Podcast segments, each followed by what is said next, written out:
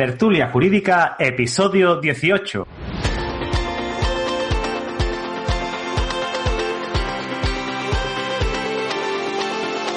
Hola, buenos días y bienvenidos a Tertulia Jurídica, el podcast donde los profesionales del derecho se quitan la toga y comparten su visión sobre temas de actualidad.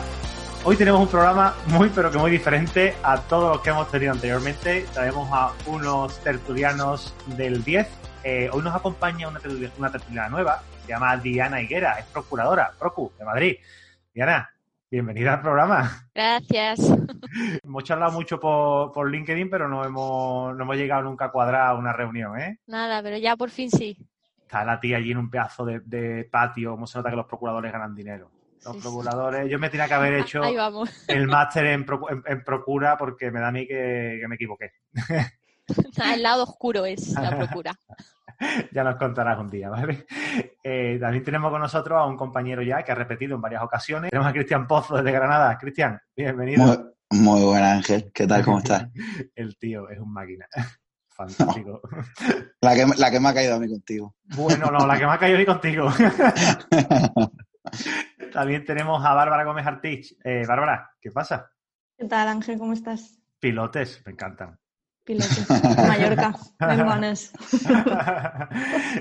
y otra ha sido al programa, Saida Cabatayud, de Sativa. Saida, Hola, buenas, ¿cómo estáis? bien, muy bien todos, ¿no? Creo que sí, ¿no? Estáis muy callados. El programa tenemos muy divertido. No hemos dicho de qué va el programa, ¿no? Todavía no. ¿No? No lo hemos misterio. dicho. ¡Guau! Sorpresa. Pues hoy vamos a hablar de un asunto muy, pero que muy interesante y son anécdotas y curiosidades que hemos tenido con clientes o hemos tenido en sala. Vamos a empezar con este, con este podcast. ¿Quién se anima? ¿Quién cuenta su primera anécdota? Bárbara, venga, cuéntame tu anécdota. Que sé que está Yo. todo el mundo esperando y expectante, que tienes una cosa muy simpática que contarnos. Bueno, a ver, cuando la cuento la gente se ríe normalmente. Esto ahora igual no le hace gracia a nadie, pero bueno. A ver si hoy nos reímos. Sí. ¿Tiene que ver con postres y con comida y con dejar postres para el día siguiente? Esta vez no. Ah, vale. Qué raro. Es que Bárbara, Bárbara es una persona de la que no te puedes fiar. Te lo digo a ti, que estás detrás del micrófono, por si acaso una vez habla- hablas con ella.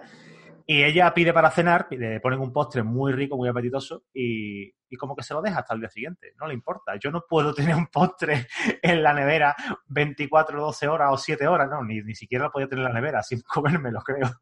Bueno, pero lo pido y me lo llevo a casa para merendar el día siguiente. Sí, Así es que, vamos, los catalanes. Así dosifico, lo bueno. Yo es que me lo comería y luego pediría otro. Otro, pero no, yo, sabiendo que me lo voy a comer, lo pido, lo pido dos. Claro, claro. Qué bueno. No niego que algún día haya pasado eso, ¿eh? Sí, ¿no? Pues con nosotros no ha pasado. No. Bueno, vamos a, vamos a dejar de divagar porque nos pongamos así, no- podríamos hacer un programa de divagamiento, a ver, a ver qué pasa, si perdemos la audiencia o qué pasa. Dale, Bárbara, a ver, cuéntanos, cuéntanos tu anécdota. Pues nada, ahora me da un poco de cosa porque creo que se han generado expectativas, pero bueno, mi anécdota es un poco también para animar si alguien nos está escuchando, que sea estudiante o que esté empezando y todavía no se haya arrancado con su primer juicio. Esto no fue mi primer juicio, encima, o sea, es peor porque es súper denigrante para mí, pero bueno, os lo voy a contar. Eh, a mí siempre me ha dado mucho, bueno, imagino que a todos, ¿no? Pero el respeto que impone el entrar en sala y ya no el estrado, sino en la figura de, su señoría, del de, juez o la jueza, magistrado o magistrada que esté allí, ¿no? Y, y que no se te escape nada que le pueda ofender o que mm, pueda pensar que está mal dicho, ¿no? Caerle bien y bueno. Eh, en mi celebramos el juicio, era un juicio penal y en la fase de informe quise referirme a su señoría y en vez de decir su señoría dije su majestad. Pero yo no me di cuenta y yo seguí. y empecé a ver risas y caras. Su majestad. Y su señoría paró y me explicó lo que había pasado y me dijo que no pasó nada y no- nos reímos todos y luego. Cogió, dice, cogió un su, momento... o sea, cogió su cetro y... qué roja me puse. Dios mío, qué Su divertido. majestad. Y al salir una reverencia o algo. Eso, Pues casi, casi. le besó el anillo desde Ogor, desde o chico. La vergüenza que me dio. Es que no os lo podéis ni imaginar. Qué bueno. Ya no te pasa más, ¿a que no? Mm, No lo descarto, pero espero que no. Menos mal que no lo llamaste mamá. Creo que hubiera sido lo peor. Qué bueno. ¿Tenías Ay, alguna, favor. alguna cosa más simpática así? Diana, venga, estrénate, anda. Venga, eh, a mí me hizo mucha gracia un, un día en un juicio de penal por desahucio que, claro, ya sabéis que siempre los ocupas. eh, no, yo estaba ahí de visita, yo solo fui a tomar café, lo típico, ¿no? Y este empezó así y ya eh, su señoría, que no su majestad, eh, comenzó a un poco a meterle el dedo preguntando, pero ¿y en qué piso estás? ¿Con quién vives? ¿Qué dirección? Y el tío, ni corto ni perezoso, le dijo, un momento. Y se sacó del bolsillo una nota, dijo, yo vivo en, y dijo una dirección que es que ni idea de cuál era, obviamente, y le dijo su señoría, ¿pero eso en qué población está? Y entonces él dijo la población en donde estábamos celebrando el juicio. Dijo la señora, su señoría, dijo, un momento, un momento. Y ya miramos y era, esa dirección estaba en otra población totalmente distinta. Entonces le pillaron, se puso súper colorado, le dio a él un ataque de risa, nos empezamos todos a reír y aún así el fiscal pidió absolución. o sea, mis ojos fueron como platos. Es más curioso que divertido, pero... Está simpático. Ya, pero después que yo creo que tenemos que haber dejado de Bárbara, tenemos que haber dejado para el final. Sí, es que era la mejor, era la mejor, sin duda. Bueno, eh, depende también de lo que vaya a contar Tengo, Saida. tengo más, ¿eh? Sí, pues venga, pues darse. La mamá vamos a darle paso también a Saida. Sí, que está- claro. que está A mí es que me pasan cosas raras, la, la verdad. Yo creo que no me llegan clientes normales. Me llega todo. Sinceramente, yo es que digo, bueno, mi primer juicio ya fue traumático de por sí ya. Imaginaros, yo estaba en mi casa tranquilamente, me acababa de colegiar, hacía nada que me había colegiado y me llamó un compañero y me dijo, Saida, necesito que me sustituyas, mm, pero preciso porque no llego. Y le digo, vale, y me dice, y le digo, ¿cuándo es? Y me dice, es hoy a las nueve y cuarto, y eran las nueve y media. Y le digo, pero, y me dice, pero he llamado y he dicho que estás en un atasco. Y digo, vale. Llego yo allí, una modificación de medidas y me hace, te envío toda la documentación por WhatsApp. Yo, vale. Pues imaginaros yo una pipiola que acaba de colegiarse, llega 15 minutos tarde, bueno, 15 minutos ponlo porque tenía que salir de casa y todo. Y llego allí y yo llevaba al, al padre y la madre iba con dos abogados, de estos que tú los ves y dices, madre mía, madre mía, ¿qué va a salir de aquí? Y me dice el abogado contrario, me encanta tener de contraria a gente como tú, joven y sin experiencia. Si yo ya estaba nerviosa en esos momentos, imaginaros mi cara. Derrumbó. Pero espera, eh, se hace la exploración del menor, al menor le coge un ataque de nervios y empieza a reírse, reírse de no pronunciar palabra. La fiscal diciéndole al niño que le pasaba y él, ja, ja, ja, ja, ja, no podía, no podía pronunciar palabra. Conseguimos hacer la exploración del menor y me planto en el interrogatorio. Y en el interrogatorio hago una pregunta, simplemente le digo a la madre si sabía dónde iba su hijo a tambor y no me sabe responder. Y yo ya digo, bueno, yo aquí ya me vengo arriba, digo, pues no hay más preguntas. Y en el informe final empiezo a decir de esta mujer, vamos, de todo. Y salgo y tuve ya una pequeña discusión con el abogado experimentado. veterano, veterano, por no decir otra cosa. Y nada, al final gané y fue todo súper positivo, pero empezó todo, que yo dije, he empezado con el, ah, con el pie izquierdo y esto no va a salir bien. No, pero te lo hizo queriendo para ponerte nerviosa. Hombre, por supuesto.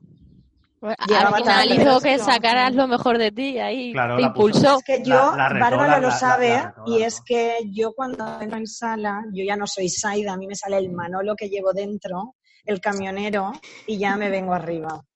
Y sobre todo si, si osan decir algo en mi contra, así, aunque sea con respeto, da igual, da igual. Por ahí no pasó. Qué bueno. Cristian, te toca a ti. Yo tengo, yo, yo tengo unas cuantas. Su majestad.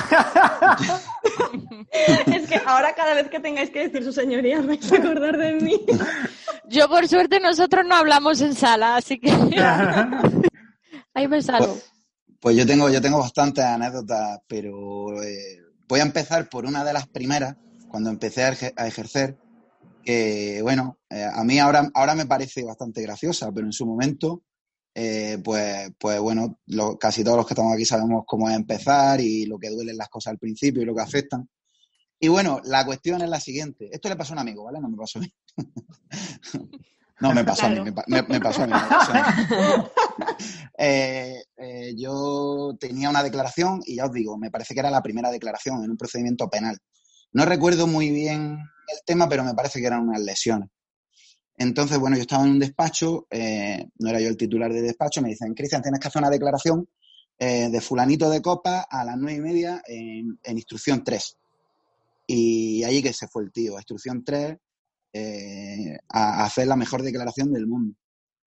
Pues nada, llego allí y, y me dice, me dice eh, pregunto a la funcionaria por, ¿va a declarar fulanito? Vengo, vengo yo a la declaración. Y casualmente este hombre estaba por allí. ¿Es usted mi abogado? Digo, ¿cómo se llama? Me llamo fulanito. Y digo, bueno, pues, pues sí, soy yo y vengo a, Me lo estoy oliendo ya. a asi- a asistirle Me lo estoy me, oliendo. me- me pongo a preparar la declaración. Yo, yo hay una frase que me encanta decir, de hecho el otro día lo contaba, lo, lo comentaba con Bárbara, eh, eh, que es la, las respuestas cortitas y al pie. Eh, cua- cuanto más hablas, más, más posibilidades tienes de equivocarte. Entonces, bueno, pues. y, y más yo- cosas dices de las que arrepentirte. Efectivamente. Entonces, bueno, yo, yo preparando ahí a- a- a- al declarante y de buena primera llega un compañero mío del despacho que según él venía por casualidad, pero yo creo que venía a vigilarme. y dice, Cristian, eh, ¿qué cojones haces hablando con el contrario?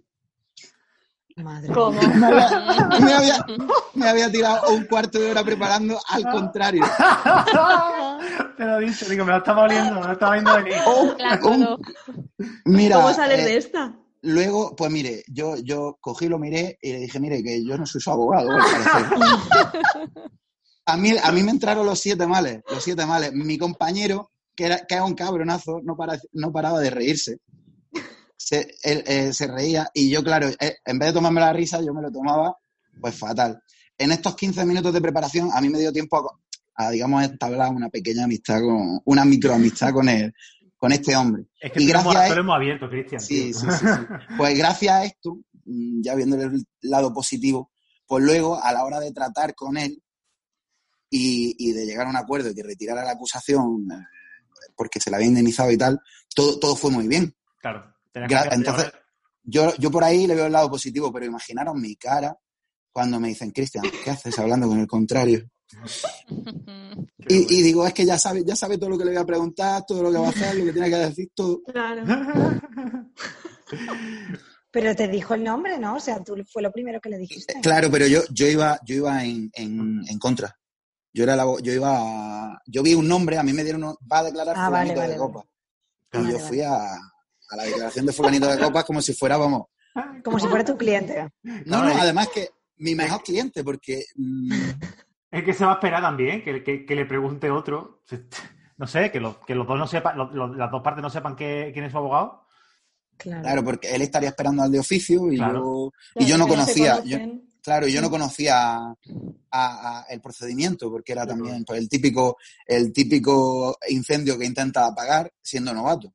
Claro. Qué Que bueno, que lo, que lo hace más grande. Pero bueno, como os decía, todo esto le pasó a un amigo. Claro, es un buen tierra trágame.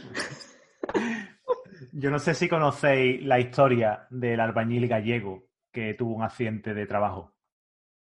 Hace muchísimos años la publicaron en el programa de Goma Espuma. ¿No la, no no la sabéis? No. No. ¿Queréis, No. queréis que la lea? Por favor, Venga. Es Venga. muy buena. O sea, no sé si voy a poder acabarla de la risa que me da, ¿vale? por, por- por favor, su majestad. Este es un caso verídico cuya transcripción fue obtenida de una copia del archivo de la aseguradora. El caso fue al juzgado por el Tribunal de Primera Instancia de Pontevedra.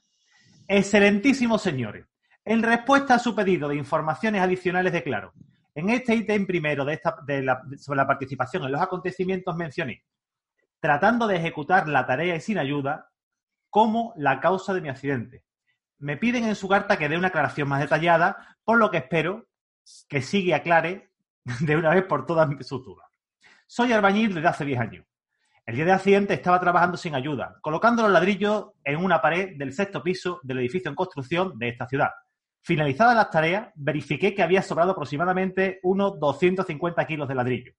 Una vez cargado, hasta la planta baja a mano, decidí colocarlos en un barril y bajarlos con la ayuda de una roldana que felizmente se hallaba fijada en una viga en el techo del sexto piso. Ya os podéis imaginar por dónde va la cosa. Bajé hasta la planta baja, até el barril con una soga y con la ayuda de la roldana lo levanté hasta el sexto piso, atando el extremo de la soga en la columna de la planta baja. Luego subí y cargué el ladrillo en el barril. Volví a la planta baja, desaté la soga y lo agarré con fuerza. De modo que los 250 kilos de ladrillo bajasen suavemente. Debo indicar. Debo indicar que le indiqué a la policía que mi peso corporal es de 80 kilos. Sorpresivamente, mis pies se separaron del suelo y comencé a ascender rápidamente, arrastrado por, las, arrastrado por la soga. Debido al susto, perdí mi presencia de espíritu y reflexivamente me aferré más a la soga, mientras ascendía a gran velocidad. En la proximidad del tercer piso, me encontré con el barril que bajaba a una a una velocidad aproximadamente similar a la de mi subida, que fue que además fue imposible evitar el choque. Creo que allí se produjo mi fractura de cráneo. Creo. Continuamos, ¿eh? Continué subiendo hasta que mis dedos se engancharon dentro de la roldana lo que provocó la detención de mi subida y también las quebraduras múltiples de mis dedos y de mi muñeca. A esa altura de los acontecimientos ya había recuperado mi presencia de espíritu. Y pese a los dolores, continué aferrado a la cuerda. Fue en ese instante que el albañil chocó contra el piso. Su fondo, perdón, que el albañil no, que el, que el barril chocó contra el piso. Su fondo se partió y todos los ladrillos se desparramaron. Sin ladrillos el barril, aproximadamente 25 kilos pesaba. Debido a un principio simplísimo, comencé a descender rápidamente hacia la planta baja. Aproximadamente a pasar por el tercer piso, me encontré con el barril que subía. en el choque que sobrevino Estoy casi seguro que se protegieron las fracturas de los tobillos y la nariz. Este choque felizmente disminuyó la velocidad de mi caída, de manera que cuando aterricé sobre la montaña de ladrillo solo me quebré tres vértebras. Lamento, sin embargo, informar que cuando me encontraba caído encima de los ladrillos, con dolores insoportables, sin poder moverme y viendo encima de mí el barril, perdí nuevamente mi presencia de espíritu y solté la cuerda.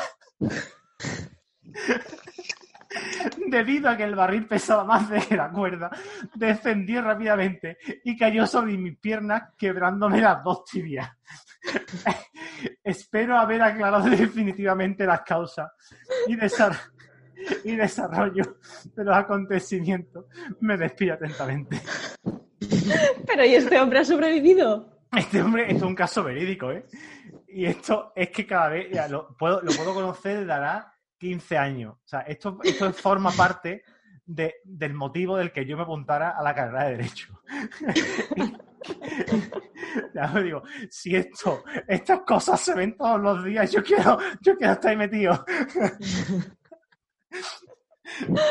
Hostia. Qué divertido, ¿verdad? Eh, Eso, eh, eh, esto- eso se puede considerar un valladía. Madre mía. Ya te digo. Hombre. Peor que el, mu- que el nuestro, ¿eh? No, para que después llegues a tu casa y cuando te vayas a preparar la comida se te queme la lenteja.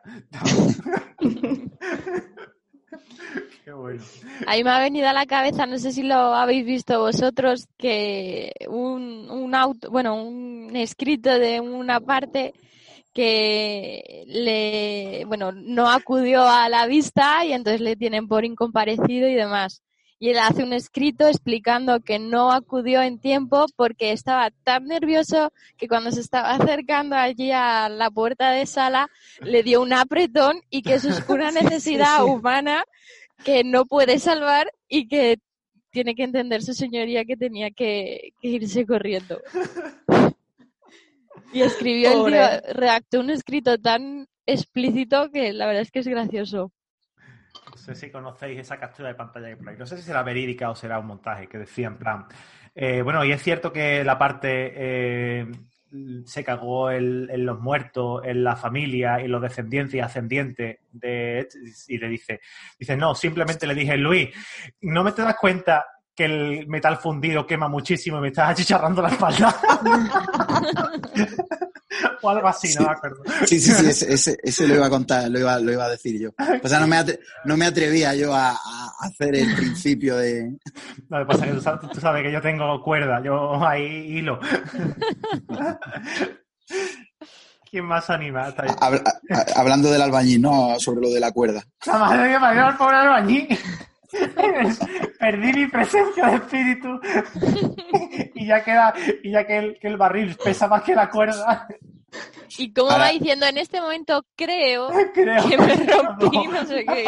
Tibia. Baja a la misma velocidad que subo yo, ¿eh? Claro.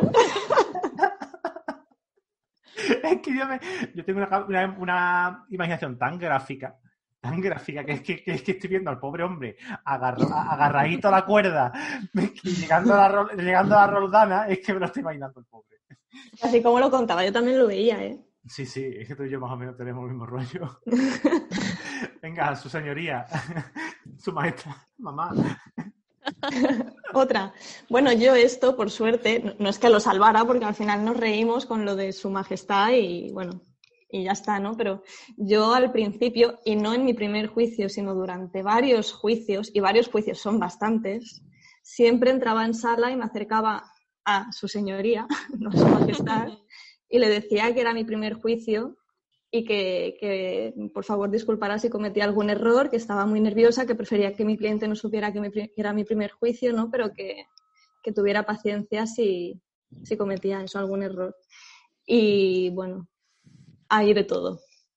Hay contrarios que se, pues tipo lo que le contaba Saida, que se subían entonces, ¿no? Y parece que, que eso les haga venirse arriba, como que tú no sabes nada. Los hay que al revés, que te, te- te- es como que te quieren ayudar. Luego hay jueces también que te explican el juicio mientras va pasando. es mucho más fácil. Yo lo recomiendo un montón hacerlo, ¿eh? Creo que te tratan mejor. y aunque no sea tu primer juicio, lo pues malo los decírselo do- primeros dos veces al mismo juez. tenía un Excel. y- y- y que- y que te diga, otra vez, otra vez, Te- Bárbara, te- otra vez, Tenía un Excel, de Tenía verdad. un Excel. sí, sí. controlando, contra- Y si hablan entre ellos, ¿qué? Sí. a fulana de A ver, yo, hay tres juzgados, bueno, tres juzgados, bueno, sí, en Barcelona, Hospitalet y, y Cornellà, que es a donde voy más. Y de esto sí que tenía un Excel, el resto no, porque voy un día y sé que no, hasta dentro de mucho no voy a volver. Pero a estos sí que, sí que los tenía controlados. La verdad, la verdad es que no, no se lo va a creer su señoría, pero este es mi segundo juicio. en los A primeros veces juicios. miraba al fiscal y sufría, decía, ostras, este me suena un poco, no sé si decirlo o no decía, bueno, sí, no me va a decir que es mentira tampoco, ¿no? Di, di, Cristian. Digo que al en los primeros juicios al final te toman un poco por novato y, y la verdad es que eh, ya depende con quién te encuentres. Yo, por ejemplo, me ha venido a la memoria, hablando de primeros juicios y de, de ser novato, eh, yo mi primer no juicio, y lo que voy a llamar primer no juicio, fue con, con el de sobra conocido juez Calatayud. Ah, Mm. Eh, entonces, bueno, Sí, primo hermano mío. pues el juez Calatayud... ¿De verdad? No. es pri- ah, Bueno. Él es como su El majestad. apellido y yo solo. Soy un lacayo.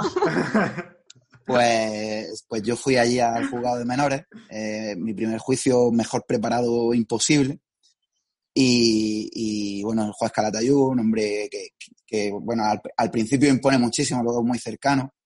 Y, y yo llegué allí y dice, bueno, te vas a conformar, ¿no? Y yo dije, no. Y dice, ¿cómo que no? Si este chico ha hecho ya tres veces esto y se ha conformado. Y le digo, ya, se ha conformado porque las otras veces lo ha hecho, pero esta no. Dice, ah, dice, qué buen argumento. Dice, usted está seguro, se le ve muy seguro sobre su cliente. Claro, él, es, lo que se llama un perro viejo, ¿no? Él sabe, tiene bastante más tiros dados que yo en aquel momento. Y yo le dije, estoy convencido, no, convencidísimo. Yo, a todo esto contar que yo ya me había entrevistado con el cliente, el chico menor, él me había asegurado, me había jurado y perjurado que él no había sido. Y yo, y yo pues pequé de novato y me lo creí. Eh, en, ese momento el juez me preguntó, eh, después de decirme que sí estaba muy seguro, que si estaba tan seguro que entonces no me importaría si él le preguntaba al cliente si se quería conformar. Y yo le dije, yo en vez de decirle no, le estoy diciendo ya que no se va a conformar, le dije, por supuesto, señoría, pregúntelo lo que quiera. en, ese, en ese momento llega el chico, que nunca se me va a olvidar el nombre, no lo voy a decir, evidentemente. Lógicamente. Y, llega, muy buenos días, muy buenos días. ¿Qué, ¿Qué, tal está en el centro de menores? Ah, fantásticamente. ¿Qué cuánto lleva? Siete meses, ah, y bien, ¿no? ¿Y qué te quedan? Tres. Mira, ¿te parecería tirarte cinco meses más en el centro? Y él, ah, fantástico. Ahí ya, ahí ya cambió mi cara. Ahí cambió mi cara. Yo ya no sabía dónde meterme. Dice, dice, bueno, porque tú has hecho, has hecho esto y quieres conformarte, ¿verdad? Y el chico, sin ni siquiera mirarme, dice, por supuesto, señoría, yo me conformo. puta! Se lo dijo así. Tal cual. Eh, eh, sí, sí, sí, sí, tal cual. Eh, yo le había, le había dejado preguntarle, le había dado mi permiso para que le preguntase si había, si había pasado y si se conformaba. Y él dijo que sí, le aplicó una pena en base a eso. Y, y bueno, y al final, evidentemente, el juez hizo bien su trabajo porque el chico había hecho lo que había hecho y él lo había reconocido y lo había sacado. Y, y, bueno, pero hay peque, peque de novato ante, ante alguien que no era novato. y por eso digo, como no se iba a celebrar, siempre digo que fue mi primer no juicio. Qué bueno. Dale, dale, Saida, venga. No, pues es que a mí ya no son anécdotas, ya son cosas que dices, Dios mío, ¿de dónde ha salido esto? Yo tuve un, um, un desahucio, yo llevaba la propietaria y era por impago de, las rentas. Y a mí la propietaria me aseguraba que, que, los inquilinos no le habían pagado tantas mensualidades ni los suministros de luz y agua. Y yo planteo la demanda y me contestan aportándome transferencias y diciéndome que, que está todo pagado. Y yo decía, le volví a llamar a la clienta y le decía, por favor, ves al banco y que te saquen un extracto. En el banco le sacaban un extracto y ese dinero no había entrado en ningún momento en la cuenta de ella. Yo decía, pues mira, no sé. Yo ya deduciendo me pongo a pensar y digo, es que esta gente, pues, lo único que se me ocurre es, no, que hacían la transferencia y luego ordenaban cancelarla, correcto. Y yo digo, bueno, voy a llamar a la boda contraria porque a lo mejor no lo sabe y voy a ver si llegamos a un acuerdo. Pongo su nombre en internet y me sale, condenada a dos años por cohecho. Y digo, mira, creo que no le voy a llamar. Me voy al juicio. Llego yo al juicio y me vuelvo a encontrar con dos abogados. Para variar, yo es que creo que los atraigo, no sé qué pasa, porque, no sé, llego allí, yo me dan la palabra a mí y lo impugno todo. Yo digo que es todo falso y que impugno toda la documentación. Y le dan traslado a ella y me dice que aporta una nueva transferencia, como que se ha abonado todo. Y eh, pongamos de ejemplo de que estábamos a 17. Pues esa transferencia era de fecha 18. Es decir, del día siguiente al del juicio. yo lo veo y, y digo, mira, yo ya pues me sale el Manolo que estaba diciendo yo y digo, señoría, vamos a parar aquí el juicio porque yo no puedo valorar esto, necesitamos una máquina del tiempo. Porque yo necesito saber ya, es algo personal. Necesito saber si esta transferencia es real. Y luego ya después de eso se empezaron a reír todos. El juez me dijo, es que no tiene ningún sentido, le dijo la contraria. Y yo ya solicité que se abrieran diligencias respecto de la abogada y todo, pero vamos, fue algo súper curioso. Imaginaos, mi clienta salió ahí y dijo, muy bien, muy bien, muy bien. Claro, es que a veces quieren numerito, ¿eh? Quieren... que en el banco no estaba mi dinero, me decía la clienta. Qué buena. ¿Qué le da otra? Yo os puedo contar si queréis. Dale, dale, dale. Que no sé si os habrá pasado a vosotros porque algún compañero me ha dicho que le ha pasado o si no le ha pasado también ha habido algo parecido. Que es en el momento de tomar declaración a un testigo, sabéis que, bueno, las personas que no, no, están familiarizadas con el juzgado se imaginan una sala como si fuera un juicio como en las pelis. Y esto es una declaración en una mesa de un funcionario llena de papeles con su ordenador y va picando, va tecleando la declaración, la va transcribiendo. Bueno, pues en el momento de que le dicen si promete o jura, pues buscar una Biblia, una constitución para poner la mano y al no encontrarla, me pasó, me ponerla en el montón de expedientes del funcionario, la manita. prometo. No. Y buscaba así y me miró como, como, como preguntándome con la mirada y yo no entendía. Yo, ¿qué pasa? Yo digo, ¿prometes o juras? Eso depende de ti. Y hizo así, puso la mano encima del expediente. Juro, ah, que estaba buscando.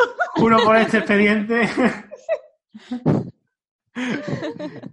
¿A ti también te ha pasado, Saida?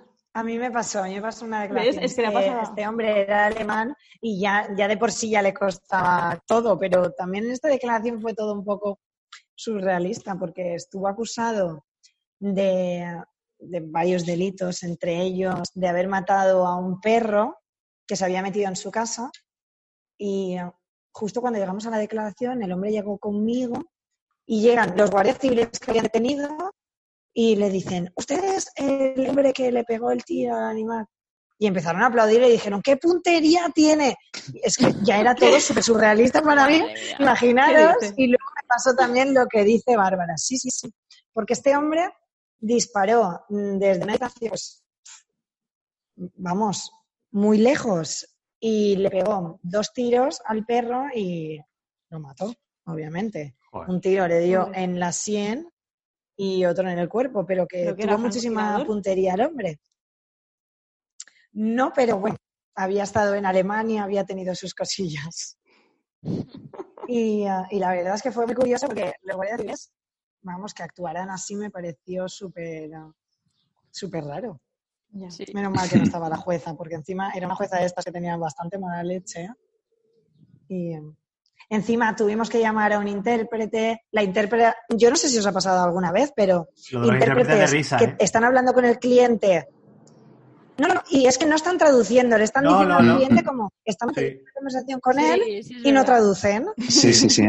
Eso me pasó a mí en el despacho de pas- en el que estaba de pasante, cuando hice las prácticas de- del máster, de pasante digo, estaba haciendo el eh, las prácticas del máster, y tenía mucho, mucho, mucho eh, asiático, y nos decía, y el, y el tío es que hablaba con ellos. Pero hablaba con ellos en plan de, digo, pero tú le, de verdad le dices, dice yo, no, dice, yo le digo lo mismo, ¿cómo está tu madre? Y me dice, bien, bien, no sé qué, no sé cuánto. Y él contesta, y el intérprete contesta. Pero es que eso pasa, por lo visto, en, to- en casi todos los intérpretes. Sí, Sí, a mí yo- me pasó... yo- Ay, perdón, di, di, Cristian, di. No, no, no, no, habla tú. No, que a mí me pasó en un juicio, tenía, era una familia de dominicanos y la hija era sordomuda. Entonces necesitábamos un intérprete de, de lengua de signos. Y trajeron el que había en el juzgado, pero resultó que no valía porque la lengua de signos era diferente a como era allí. Y entonces se formó ahí eso- un eso caos. Lo que pasa es que digo, queremos ver si pasa una chiste.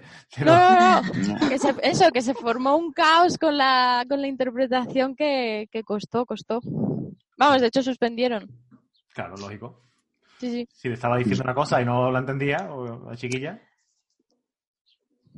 Yo en una declaración, eh, hablando de traductores, eh, hice que cambiaran al, traductor en medio de la declaración. Dije que no se iba a celebrar con este traductor.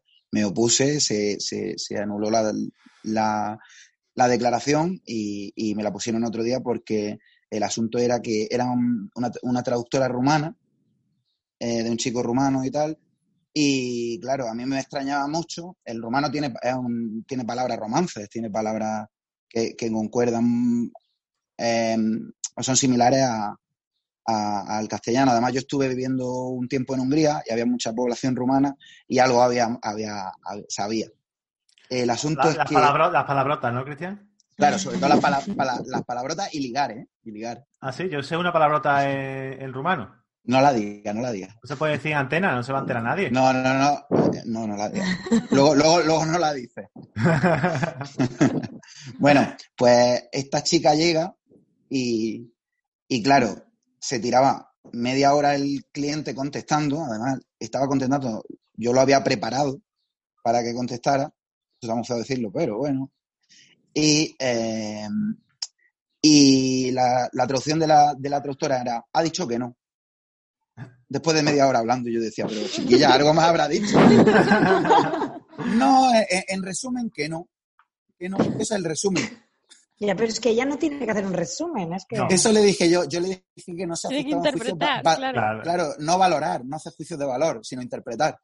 Y ella ha dicho que no, ha dicho que sí, ha dicho, mira, dice que le dio, pero que le dio, tú sabes cómo le dan así en Rumanía a los chicos, que se dan así un... un... Además, no, no habla, ella tampoco hablaba bien castellano. Y a lo mejor en vez de decir golpeó, dice, nada, le dio, le dio un, un abrazo. Un abrazo. Era, era, era, y claro, me la cambiaron, me la cambiaron porque yo me, yo me desquicié cuando yo vi, yo vi, además, lo peor de todo es que mi, mi cliente eh, hablaba, hablaba castellano bien, él hablaba conmigo perfectamente y yo El no quería también, traductor. En mi caso igual, claro. Y yo, y yo decía, pero ¿por qué me tenéis que poner un traductor si yo no quiero traductor? Si este hombre habla perfectamente español. No, no, no, traductora, pues dos días para una declaración. Sí. Claro. Alucina. Bueno, si no tenéis nada más, cortamos, pero yo podría llevarme, llevarme hoy 14 horas grabando esto, me, me estoy pasando pipa. Podemos seguir si Bueno, queréis. es que cosas curiosas yo ¿Queréis- creo que nos pasan a todos. ¿Queréis que Todo- hagamos...? días. Inevitable. Al final pues. estamos siempre en contacto con personas y siempre hay algo. Sí, Claro. sí, está claro. Y de cuando los clientes te mienten, ves la prueba y dices, yo quiero matar al cliente. Ah. Esto es súper típico también. ¿no? Totalmente, Sí. totalmente. O sea, por ejemplo, una, una muy, muy curiosa también de las primeras, eh, un delito de lesiones con objeto contundente. eh, bueno, eh, pa- para los profanos, un, un golpe, un hombre golpea a otro con una barra de hierro en la cabeza. Objeto contundente. Y, y, y yo le preguntaba al chico, digo, pero tú has tocado la, la barra. Y me decía, no, no, no, seguro. No, no, no, no. De verdad. No, no, no, no. Seguro. No. Y se me, me- se me ocurrió a mí pedir una diligencia de investigación, una lofoscopia, eh, que ya es difícil de que te la admitan. Eh, bueno, pues se la hicieron a la barra y claro, la barra tenía huellas de mi cliente, vamos, por toda la barra.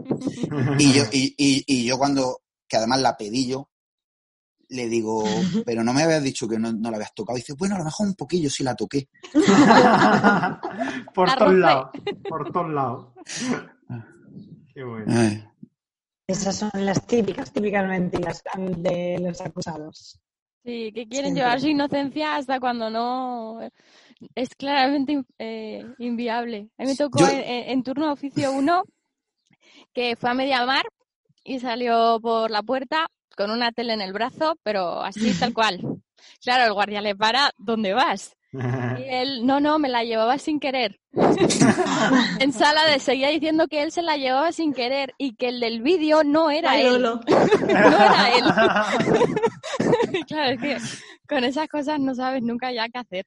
Eso fue como la de Madrid, ¿no? Que la pillaron con lo de las cremas esas, ¿no? Sí, eso es. También se le cayeron sin querer. También, Pero ¿qué, qué, también. qué- cuál, cuál es el- lo de Madrid? Que no, no, no Yo tampoco lo conozco. La rubia esta, ¿cómo se, del PP, ¿cómo se llamaba? La, ay, Tía. ay, sí, la, eh, ¿cree que era alcaldesa o la presidenta de la Sí, comunidad? La busco. Sí, espérate. Ay, sí, que no me acuerdo. ¿Que la pillaron robando? Sí, Sí, en un las cremas comercial. de la cara. Unas cremas de la cara. ¿En serio? Sí. pero Y las hace ya... obviamente, la, la metieron en un cuartito, salió vamos, en la Mm. tele en todos los, los canales, salió. Sí. Empezaba por sí. Pero fue, Ah. Cifuentes. Sí, vale. Cifu- Sí, sí, sí, sí, Cristina Cifuentes. Sí, sí. Ah. Cifuentes, Cifuentes. Mm, es verdad, tienes razón. Sí, bueno, como cuando, la, cuando le dieron el alto a, a la- también a la alcaldesa de, de allí de, de Madrid y, y no se dio cuenta. eh. En zona azul, que aparcó en zona azul para sacar dinero. No, dejó, no, dejó el coche encima de la acera para sacar dinero de un banco. Claro, claro. Y se fue. se- A su casa la policía detrás, ¿eh? Me importa una mierda todo. Fa- Fuck the police. Joder, Poli. Mira, ahí me ha dado por buscar en Google eh, abogado, a ver qué, qué es lo que le pregunta la gente a, a Google. Y hay unas pre- preguntas simpáticas que además que se repiten, ¿eh? Y ya me contestaréis ustedes. Hay esta con 30 búsquedas mensuales que regalar a un abogado. ¿En Mira, serio? pues, eh, co- cosas, cosas caras, dinero y coche. Pá- Págame la, pá- págame la minuta. Eso a veces ya es una aventura, ¿eh? Bueno, Sí, sí, sí. Sí, sí. Bu- Y la del bueno, procurador mira, que encima ni nos ven la cara, ya ni de Claro, ese- pero, ese, pero ese que ha hecho, ese que ha hecho si no, si no, si no lo visto. Si no ha hecho nada. Yo tengo, yo tengo clientes que llegan con regalos, em- empiezan a regalarte cosas, y, pero claro, lo hacen con la intención de que, de que no te van a pagar. Que esa es su manera de. Si, si hacen eso, ellos piensan que, que ya no te tienen que pagar. Que eso Sí. ya te has pagado con. En especie. En especie, sí, en Sí, especie. mira, esto es como la, la técnica de marketing, esta que co- todos conocemos, ¿no? Que está, eh, vas a, a una gran superficie y está allí el chico o la chica con el espetec y te lo estaban poniendo en la jeta para que lo cojas y, y tienen al lado el espetec para que tú también te lo lleves después. Te pillas dos trocitos y coges el espetec y te lo llevas. Es la manera de remunerarle el que me estás dando algo gratis. Mm. Entonces parece más o menos que va de ese estilo. Sí. Vamos, aquí en resumen, que nos paguen las minutas y a tomar por saco, que nos regalen si quieren regalar una Hombre, si quieren algo más, una pero que botella de vino. más Pero minuta va primero. Pero Claro. primero... Yo he tenido regalos muy raros. ¿Qué te han regalado. Cinco kilos de solomillo, o sea. Toma. ¿En serio? sí, sí. Pero Yo eso es tengo la un hostia. cliente que le tramité una reagrupación familiar y eh, era carnicero y me dijo, ¿a ti qué carne te gusta? Y yo le dije, a mí me gusta toda la carne. Y vino con 5 kilos de solomillo por encima. Yo ese día estaba en una cafetería que había quedado Marta y Marta acaba de ir y digo, me voy a que viene el cliente y me lo trae en envasado al vacío pero sin bolsa protectora. Ah, Entonces era como 5 kilos y yo digo, pero tienes una bolsa que no vea la gente que lleva 5 kilos. Y me decía, pues creo que no. Y yo decía, Dios mío, tierra, trágame. Yo con 5 kilos de solomillo por la calle. Sí, Eh, a mí me pasaron una vez, me llegó un cliente que le arreglamos un asunto de, de, un asu- de temas de, del INDES en el, en el despacho, o sea, en este caso no hace falta, no hace falta tampoco eh, eh, judicializar los asuntos. Y bueno, fue una, mediación prácticamente entre las dos partes. Y el tío estaba súper contento, no le quise cobrar porque fueron dos llamadas. Y se plantó en la oficina, eh, la oficina trabajando hay 13 personas, ¿vale? Y se plantó en la oficina con un camión con 15 cajas de naranja. O sea, 15 cajas de las cajas grandes, estas que no sé cuánto pesarán. Pesarán 10, 10 kilos. Se plantó el tío con 150 kilos de, de naranja. Bueno, no, desde luego que lo bueno que tiene es que la gente no se resfría y no falta trabajo. ¿Qué más regalos raros os, os han hecho así? A mí, a mí me han regalado cosas. Además, a mí me han regalado cosas que yo nunca compraría y que no sabes qué hacer con ellas. Y que, y que luego intentas regalárselas a la gente, además, para quitártelas de en medio. Uy, viene el cumpleaños de mío. Confesando. A Pero a, mí, que a- nunca, a que nunca os ha regalado nada un inspector de trabajo. ¿Un? ¿Cómo? Un No. inspector de trabajo. Nunca os ha No, regalado. ni siquiera me ha visitado. Efectivamente. No, no, no, no. Yo, yo tengo muchísima relación con inspección de trabajo porque prácticamente todas las semanas, pues si no me llueve, si no me llueve una, me llueve dos. con, la, con la cantidad de clientes que tenemos, en el- hemos tenido en la en la asesoría, bueno, pues la verdad es que son 400 clientes más o menos, pues que, caiga una inspección por semana o una inspección cada dos semanas no es extraño. Eh, pues entablé una pequeña, digamos, eh, relación con el inspector que siempre me cogía por la zona, porque claro, cuando tú montas un despacho, normalmente los clientes suelen estar en la zona. Y cuando iba el inspector, pues barría y te traía cinco inspecciones. y, y de repente un día eh, sabía, pues saben el número autorizado red del, del despacho, sabía que iba a ir yo, y se plantó el tío allí con un cuadro. Un cuadro, me regaló un cuadro.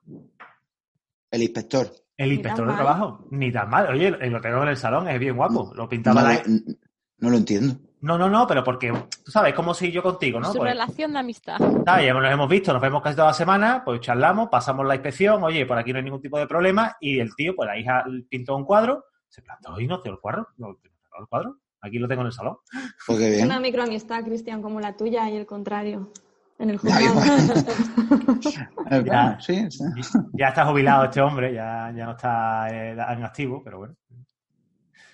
Ya no es lo mismo que antes. Curioso, Los- curioso, sí. Los, inspe- los inspectores ahora no son todos más jóvenes los que hay en Sevilla y bueno, que es verdad que algunos pues lo sigue haciendo, pero ya normalmente te suelen pedir la documentación por correo, no tienes que ir allí a- a- de manera presencial, ¿no? A mí me gustaba eso porque, bueno, quiera que no, le quitas hierro siempre al asunto que de la otra manera mm, no lo puedes hacer.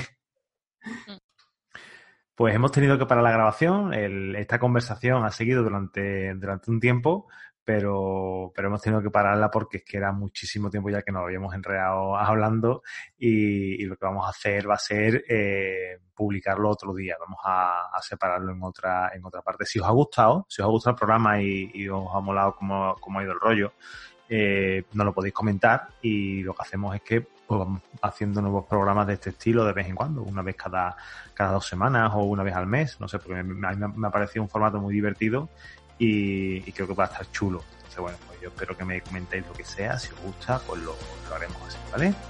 Pasad un fin de semana, hasta luego.